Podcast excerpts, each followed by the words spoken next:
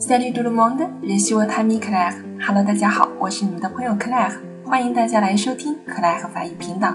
今天呢，我们将继续来介绍冠词省略的几种情况。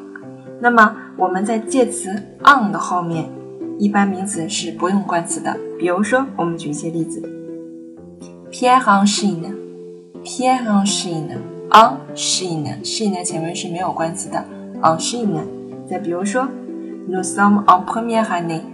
Nous sommes en première année. 这里的 année 呢是没有冠词的。嗯，其实还有很多介词的后面，有的时候是省略冠词的，但不是永久的。可是 on 呢，基本上是永久的，是不需要加冠词的。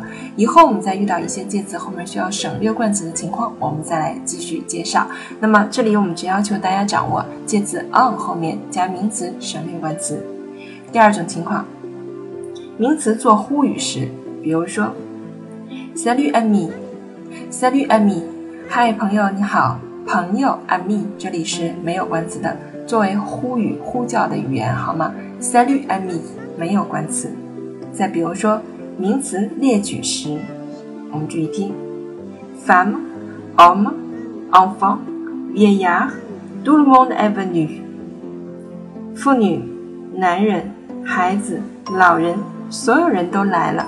在名词做列举时，我们可以省略冠词，femme, homme, enfant, vieillard, tout le monde est venu. OK，嗯，那么今天呢，我们介绍了三种省略冠词的情况。第一种，介词 on 后面加名词省冠词；第二种，名词做呼语时；第三种，名词列举时。好了，希望大家已经掌握了。下一讲我们将继续来介绍省略冠词的几种情况。Merci à tous, au revoir.